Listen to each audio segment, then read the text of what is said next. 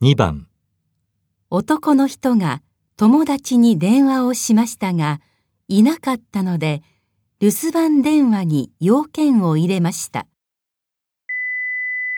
もしもし、俺、加藤だけど、頼みたいことがあって、先輩がロックのライブをやるって言うんだけど、チケットを買ってくれないかって言われて、俺はバイトが休めないから行けないんだけど、先輩に世話になっているから売ってあげますって言っちゃったもんで、今度の日曜、6時から、場所は新宿、チケットは1000円。都合どう？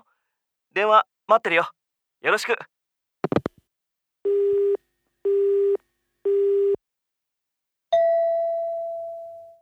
加藤さんは何のために友達に電話しましたか？1、ライブのチケットを売るため、2、ライブに一緒に行ってもらうため、